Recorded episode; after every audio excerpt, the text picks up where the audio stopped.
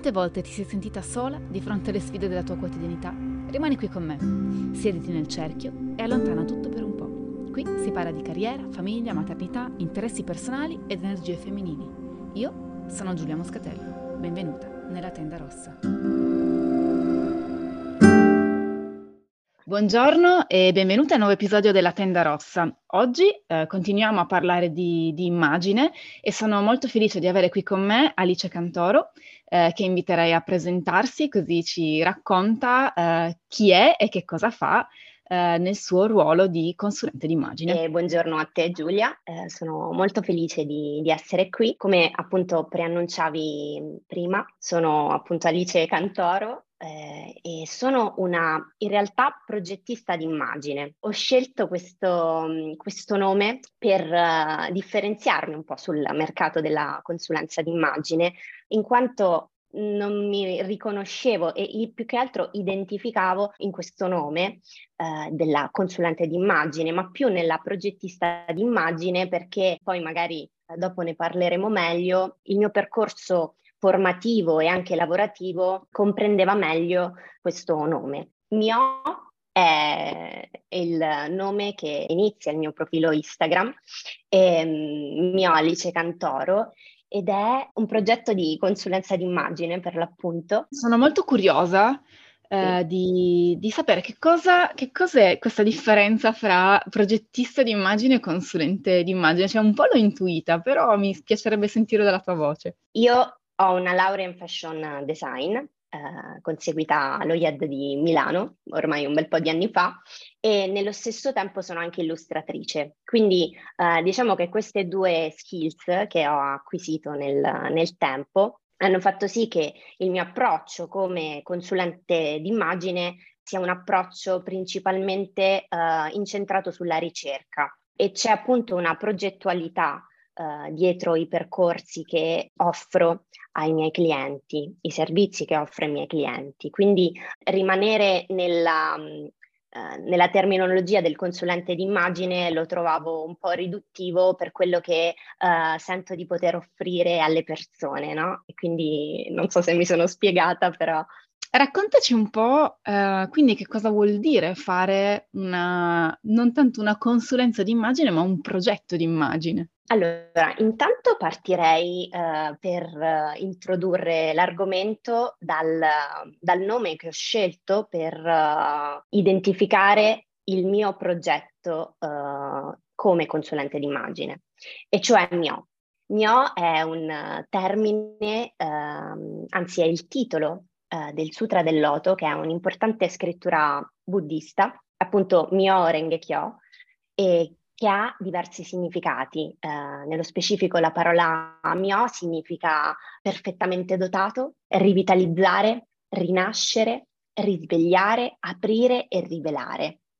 Ma aprire e rivelare che cosa? Eh, la propria identità. Infatti i miei percorsi d'immagine hanno lo scopo di aiutare le persone a trovare un'identità stilistica in armonia e coerenza con eh, le proprie caratteristiche esteriori ed interiori e anche in accordo con um, i ruoli che siamo chiamati a svolgere nella società, come ad esempio il ruolo lavorativo, uh, quello che abbiamo in famiglia, nella vita mondana, con il partner, insomma uh, tutto ciò che ha a che fare con, uh, con il quotidiano. Inoltre questo progetto parla di um, una completa accettazione di sé, appunto essere perfettamente dotati, credo che a partire dall'accettazione di, di chi siamo si possa eh, davvero innescare un processo di valorizzazione che ci permette di sentirci più a nostro agio, sia con noi stessi eh, che con gli altri e quindi automaticamente di rivitalizzarci. Questo è interessantissimo, mm, anche perché io credo che ci siano moltissimi pregiudizi legati sia all'immagine, sia proprio al ruolo della consulente d'immagine. Eh, lo abbiamo visto anche recentemente nei fatti di cronaca politica eh, nei confronti di quella famosa, ormai celeberrima intervista eh, su Vogue rilasciata da Ellie Schlein, eh, dove sembra che questa figura mitologica della eh, consulente d'immagine sia legato a qualcosa eh, di molto leggero, eh, alla vanità, ritorniamo un po' al tema un po' ricorrente dei nostri episodi del fatto che eh, l'immagine e l'abbigliamento sono considerate roba da femmine, ma in senso sminuente, quindi mm. non in senso potenziante. Invece mi piace moltissimo il tuo approccio perché vuole essere proprio potenziante della persona. E, ehm, mi incuriosiva sapere eh, un po' se ti è capitato di di captare questi pregiudizi proprio dal punto di vista professionale, come, come ti relazioni nei confronti del, del, pregiudizio verso l'immagine o verso anche il tuo ruolo professionale, se ti è capitato? Personalmente non, non mi è mai capitato di ricevere delle, delle critiche direttamente, no?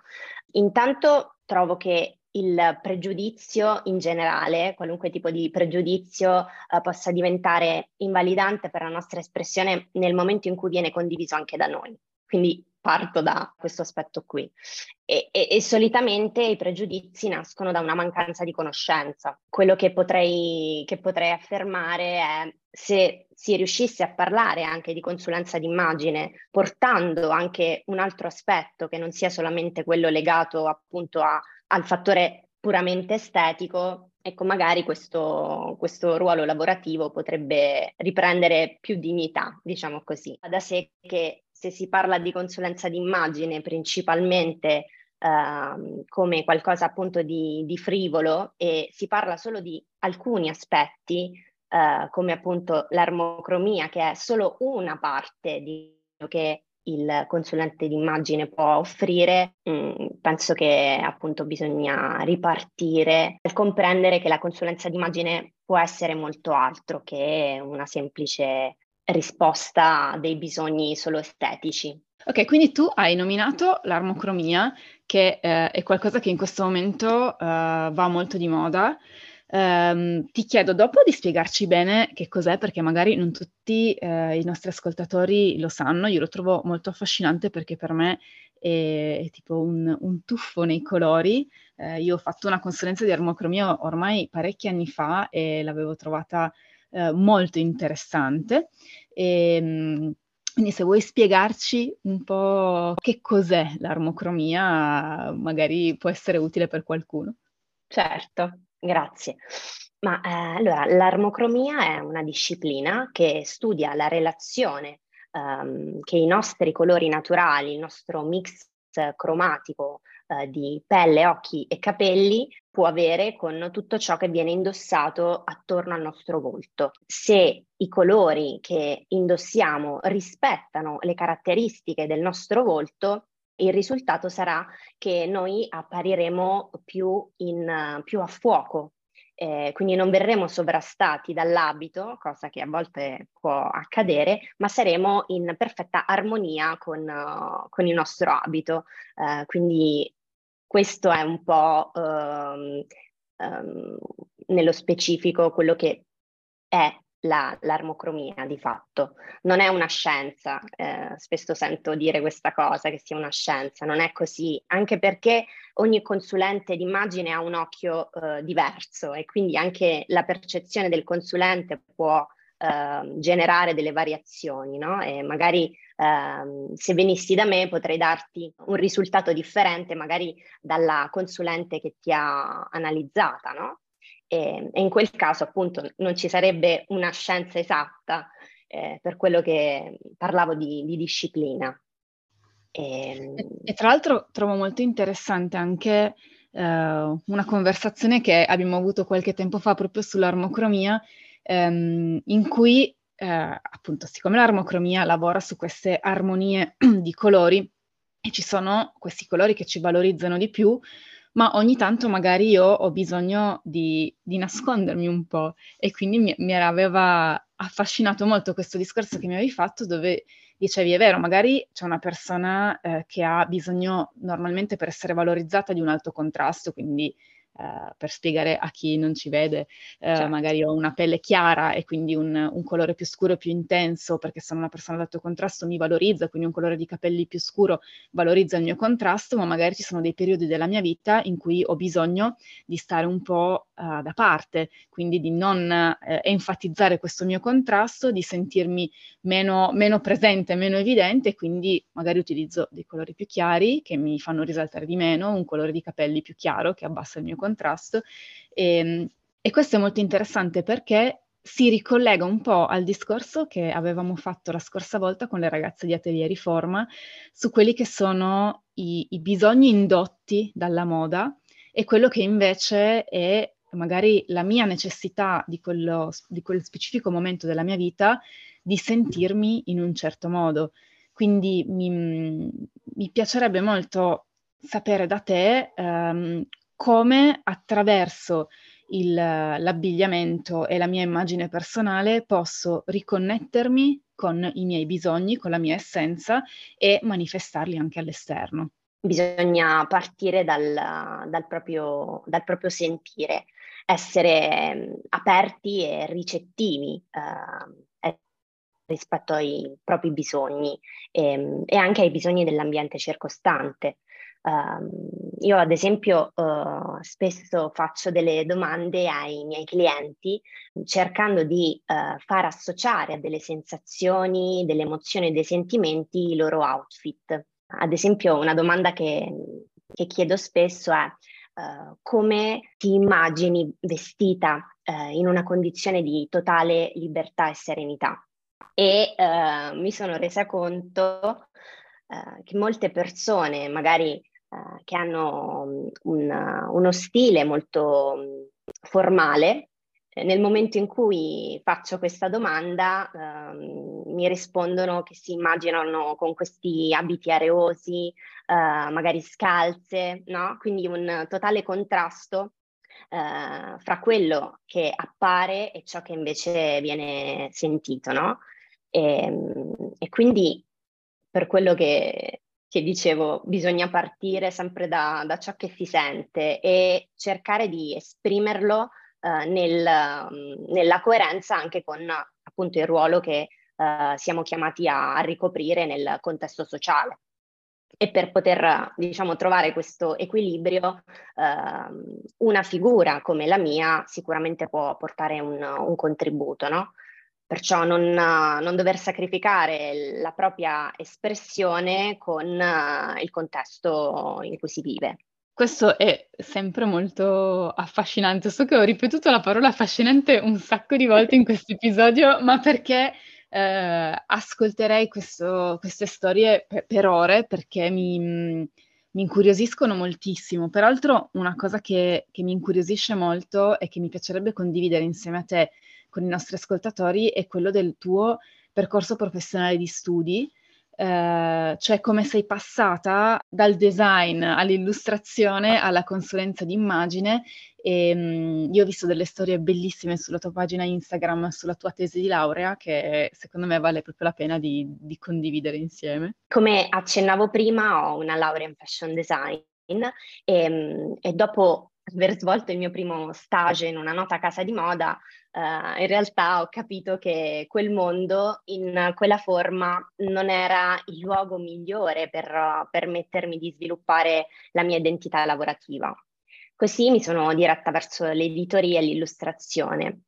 Ma anche in quel caso dopo anni di tentativi, eh, ho capito non essere la strada più giusta per uh, poter manifestare il mio potenziale umano e soprattutto poterlo mettere a disposizione delle persone. Ed è proprio da questa urgenza che mi sono spostata e specializzata in consulenza d'immagine, perché mi mancava proprio la componente umana. E, um, sono sempre stata affascinata dalle persone, dalla loro identità e dal modo in cui questa identità si possa esprimere. La mia collezione di tesi infatti è stata incentrata proprio su questo. Ho creato un personaggio inventato, Zoe, che dal greco significa vita, eh, una signora di 80 anni, ex operaia degli anni 40, che sceglie di indossare la sua esperienza di vita attraverso gli abiti, eh, andando così a sostituire la parola con l'immagine.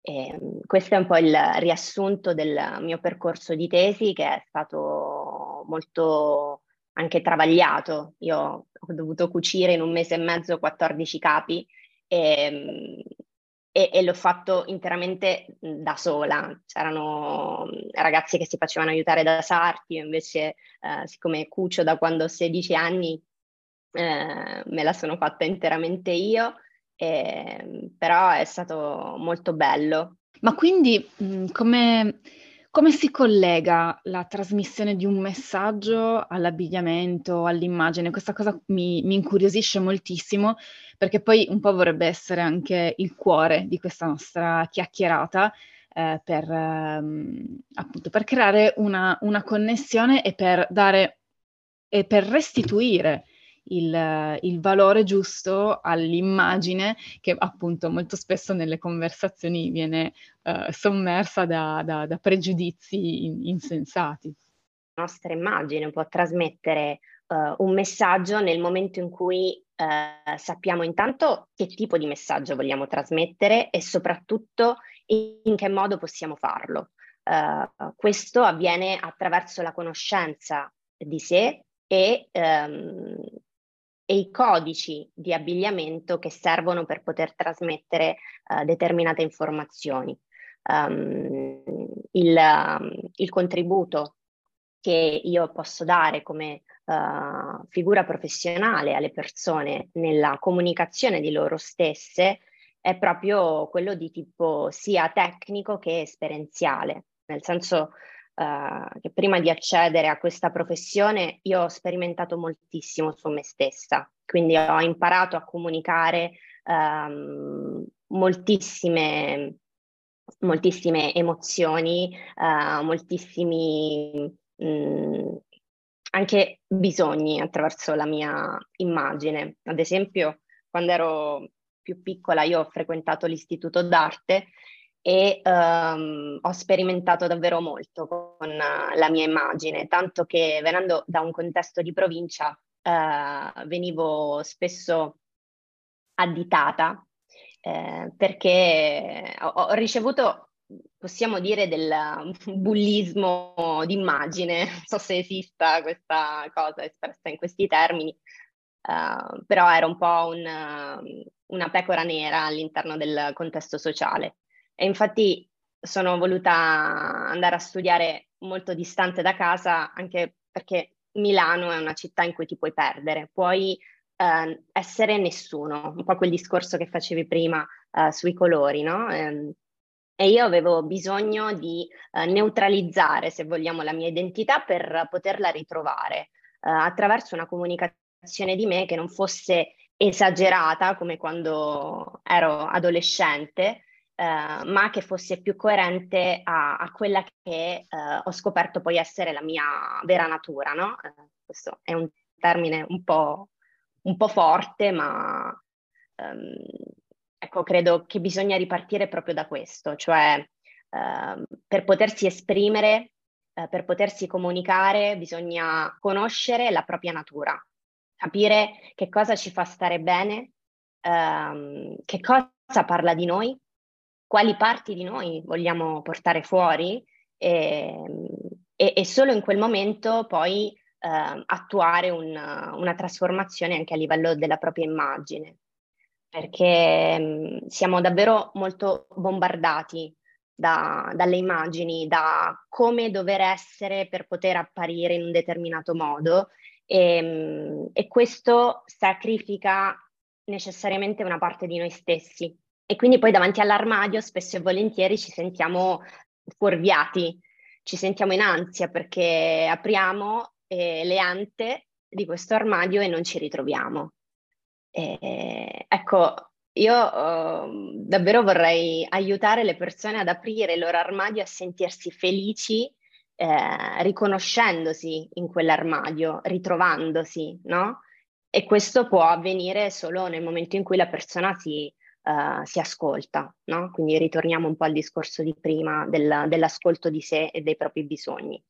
Sì, questo racconto mi, mi fa venire in mente uh, una mia storia personale anche, ad esempio, subito dopo essere diventata mamma, uh, il mio rapporto con l'armadio è diventato molto complesso perché appunto non riuscivo a, a, ritrovarmi più nei vestiti che indossavo prima, un po' perché il mio corpo era cambiato, eh, un po' perché anche proprio i miei bisogni erano cambiati. Tra l'altro per me è stato, secondo me, ancora più amplificato perché eh, il mio bambino è nato nel bel mezzo della pandemia, quindi io avevo una pancia da otto mesi quando ci hanno chiuso in casa e, e non avevo indumenti che della mia taglia quando lui è nato e non avevo neanche la possibilità di andarli a comprare, quindi mi mancava la conoscenza del mio corpo, ehm, mi mancava riappropriarmi di me e mi ricordo questa sensazione di eh, aprire l'armadio e avere non dico l'ansia, ma comunque una, una, grande pesantezza nei confronti di quello che trovavo dentro l'armadio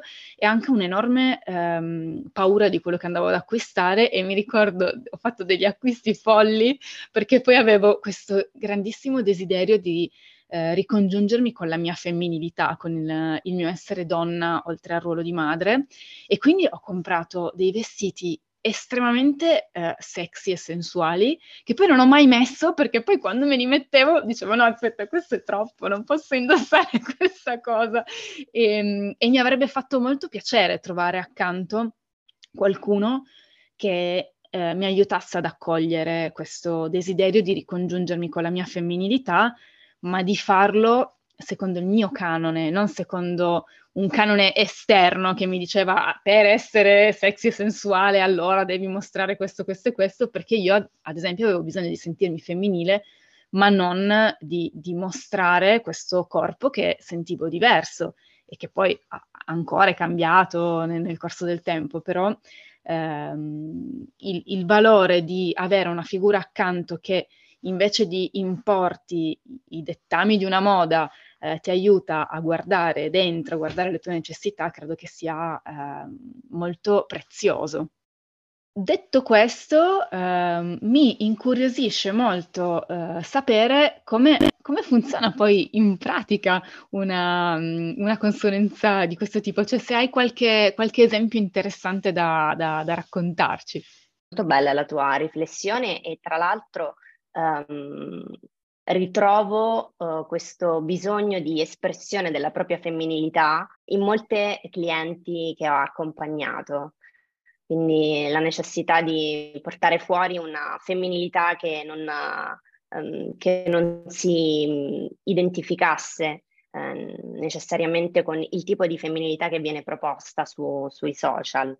Per uh, collegarmi a, alla domanda che mi hai appena fatto, come, uh, come, si svolgono questi percorsi che io offro. Uh, fondamentalmente uh, ogni percorso viene inaugurato da delle sedute di, di, coaching nelle quali si scambiano delle informazioni per l'appunto di vita relative ad abitudini, desideri e aspettative legate alla propria immagine.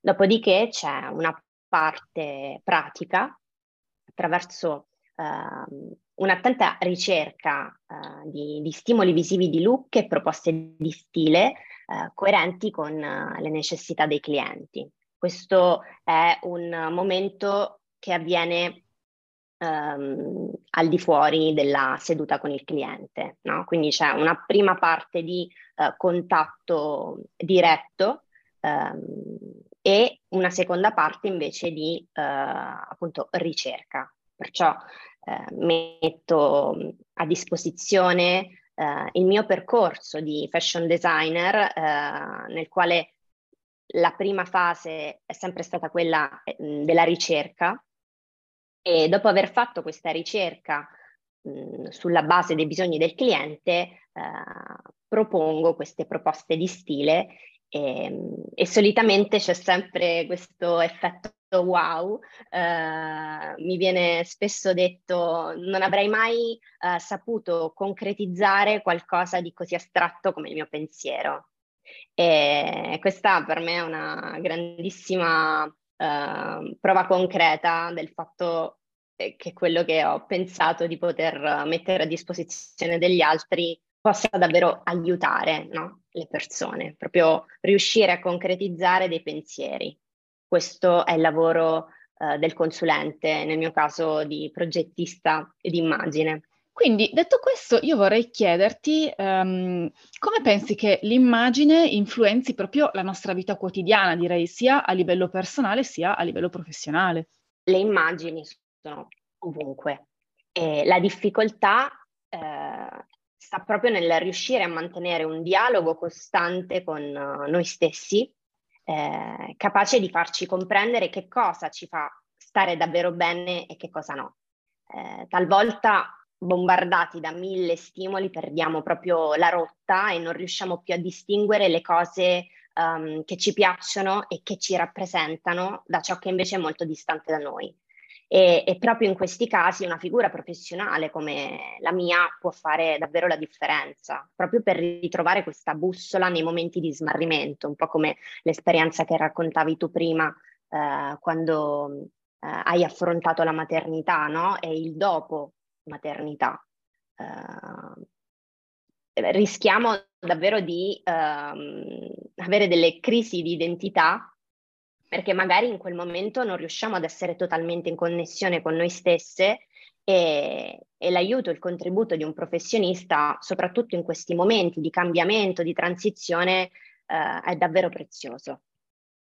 Certo, ma tra l'altro mi viene anche in mente che ehm, in questo momento storico in cui viviamo, eh, le persone non solo vivono nel, nel, mondo, ma vivono anche in un mondo parallelo, che è quello online, che è quello dei social, e quindi mi chiedevo se il tuo supporto possa anche entrare eh, in quella che è poi l'immagine eh, diciamo, virtuale che le, le, persone presentano nel mondo. Il tipo di, di comunicazione che cerco di, di, portare sui social è di natura principalmente divulgativa, eh, a volte ludica. Eh, trovo infatti che, diciamo, attraverso il gioco eh, si possano far comprendere dei concetti che altrimenti rimarrebbero astratti, come quello di comunicarsi attraverso la propria immagine. E, ehm, e, quindi ti direi che eh, aiuto le persone, eh, i miei clienti, ehm, cercando di stimolarli alla riflessione, a sperimentare un'immagine sempre più coerente con uh, quello che sono e non di basarsi solo su quello che si vede, ma proprio eh, ripartendo da, da, loro stessi, no? da ciò che, eh, che vogliono comunicare. E quindi come lo faccio? Attraverso uh, dei, come dicevo prima, dei giochi, cioè questo uh, format che mi sono inventata che si chiama Indovina chi, uh, nel quale ciclicamente uh, inserisco delle foto di persone e chiedo a, ai miei follower di indovinare le vite di questi personaggi e cerco insieme a loro di capire in che modo parlare di queste vite attraverso i propri abiti. Facendo questo esercizio credo di stimolare nelle, nelle, persone che mi seguono delle riflessioni e perché no dare degli spunti per, uh, per vestirsi in modo più coerente con, con, loro stessi. Sì, sì, trovo che sia molto, molto interessante anche questo, questo modo di, di, fare un po' più giocoso, eh, un, una cosa che ad esempio io dico sempre anche in consulenza, e ok, i social sono uno strumento di comunicazione potente, molto utile e funzionale, però prendiamoci anche un po' meno sul serio perché comunque, essendo uno strumento eh, pervasivo, che entra nelle nostre vite in modo molto profondo e molto frequente, se non ci mettiamo un po' di leggerezza e un po' di gioco, diventa veramente angosciante stare sui social. Quindi, assolutamente. Ehm, parlando sempre dei pregiudizi sulla uh, consulenza d'immagine, potrebbero essere legati o al fatto di trovarsi di fronte una eh, fashionista che poi impone delle regole esterne, oppure di trovarsi di fronte a qualcuno che magari non segue le, i dettami della moda del momento, ma eh, impone delle regole molto rigide, tipo eh, a lavoro ci si veste in modo formale, per fare questa cosa ci si veste in quest'altro modo, ehm, che non sono proprio rasserenanti. A me vengono sempre in mente eh, un esempio abbastanza noto che penso sia facile da comprendere, le due eh, principesse d'Inghilterra, eh, dove una, eh, Kate, eh, segue le regole, i dettami e la si vede sempre eh, molto anche tesa nel, nel, nei, nei, lineamenti del viso, eh, perché comunque penso, caspita, questa povera donna è obbligata da non so quanti anni a vestirsi secondo un protocollo rigidissimo.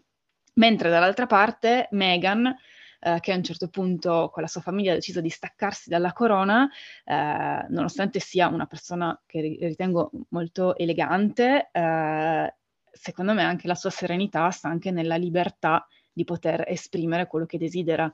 Uh, d'altra parte è stata anche paparazzata vestita in modo molto più libero rispetto al protocollo, uh, cose tipo non utilizza le calze, non uh, indossa anche dei marchi, cosa che Kate non fa mai. E, e, e questo secondo me è proprio un esempio di come una, la, la, libertà di potersi esprimere attraverso l'abbigliamento ci, ci aiuta a, a, stare bene con noi stesse, mentre magari una, una regola troppo rigida può riflettersi uh, con una, una, sensazione di asfissia quasi se, se la regola è eccessivamente perpetrata nella sua rigidità. Detto questo, io chiuderei la nostra chiacchierata eh, chiedendoti se hai qualche, qualche consiglio magari eh, per aiutare chi ci sta ascoltando a mm, entrare in armonia con la propria immagine. Voglio introdurre questa riflessione con uh, una frase uh, di Daisaku Ikeda. Un ciliegio è un ciliegio, un pesco è un pesco. Non dobbiamo essere tutti ciliegi, così come ogni albero fiorisce secondo le proprie uniche caratteristiche, anche noi dovremmo vivere nel modo che più ci si confà. E, um, il consiglio uh, più importante che, che posso dare è quello di partire dal riconoscimento e dalla valorizzazione delle proprie caratteristiche, sia uh, esteriori che interiori, e capire in che modo poterle mostrare con uh, rispetto, facendole coesistere nella nostra immagine. Um, un vero stile personale è quello che parla di noi e della nostra unicità. Naturalmente, come per tutte le cose, farsi accompagnare da un professionista in questo percorso di riconoscimento e um, trasformazione trovo sia il modo più rispettoso che abbiamo per uh, affrontare questo percorso. E con questo uh, chiudo e volevo ancora ringraziarti per questa bellissima occasione di, di scambio. Alice, io ringrazio te e non aggiungerei nient'altro perché questa immagine del ciliegio del pesco è meravigliosa, quindi ancora grazie.